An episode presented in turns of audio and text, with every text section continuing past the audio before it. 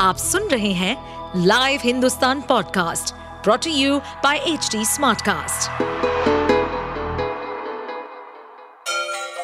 Ganga किनारे बसे राज्य उत्तर प्रदेश की खबरें पॉडकास्ट में आपका स्वागत है इस पॉडकास्ट में हम सुनेंगे छोटे शहर इटावा से लेकर राजधानी लखनऊ, चमड़े के शहर कानपुर और राम की नगरी अयोध्या जैसे सभी शहरों से जुड़ी राजनीति, विकास, मनोरंजन दल बदल फरेब और अपराध जगत की सभी खबरें यूपी में आयकर विभाग की टीम ने पिछले तीन दिनों तक आज़म खान और उनके करीबियों के ठिकाने पर छापेमारी की।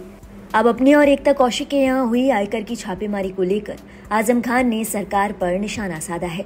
आगे बढ़ने से पहले जरा ये जान लीजिए कि आखिर एकता कौशिक है कौन। एकता कौशिक पूर्व डीजीए अवर अभियंता परितोष शर्मा की बहू है।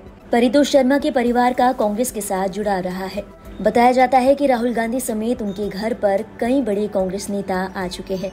परितोष शर्मा ने साल 2009 में सर्विस से वीआरएस ले लिया था, जिसके बाद उन्होंने रियल एस्टेट में काम करना शुरू किया। खबरों की माने तो एकता कौशिक और आज़म खान के छोटे बेटे अदीब खान दोस्त हैं। सूत्रों की माने तो एकता कौशिक और अदीब खान ने साथ साथ पढ़ाई की है। दोनों की मुलाकात नोएडा के फ़िल्म सिटी में हुई थी। अदीब से दोस्ती के कारण एकता कौशिक का आज़म खान के घर आना जाना शुरू हो गया और कुछ ही समय में आज़म खान उन्हें अपनी बेटी मानने लगी। एकता कौशिक के घर पर पड़ी छापेमारी के बारे में बात करते हुए आज़म खान बेहद नाराज़ नज़र आए। आज़म खान ने बताया कि जब उनकी पत्नी बीमार थी तो एकता ने एक बेटी की तरह उनकी सेवा की। आज़म खान का कहना है कि उनकी कोई बेटी तो नहीं है, लेकिन जिस तरीके से एकता ने अस्पताल में भर्ती उनकी पत्नी की सेवा की, अगर उनकी चार बेटियाँ होती तो वो भी ऐसा नहीं कर पाती। लेकिन मौजूदा हालात में रिश्ते टूट गए हैं।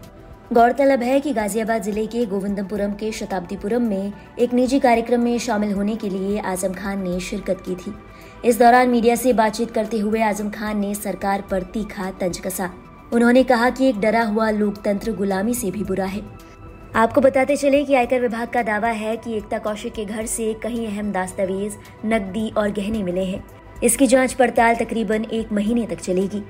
बताया जा रहा है कि एकता कौशिक ने हाल ही में तीन लग्जरी गाड़ियाँ खरीदी थी जिसके बाद उनके घर पर आयकर विभाग का छापा पड़ा है। आप सुन रहे थे हमारे पॉडकास्ट उत्तर प्रदेश की खबरें।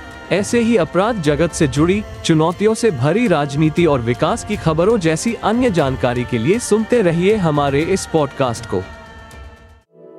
इस पॉडकास्ट पर अपडेटेड रहने के लिए हमें फॉलो करें एट एच डी हम सारे मेजर सोशल मीडिया प्लेटफॉर्म पर मौजूद हैं।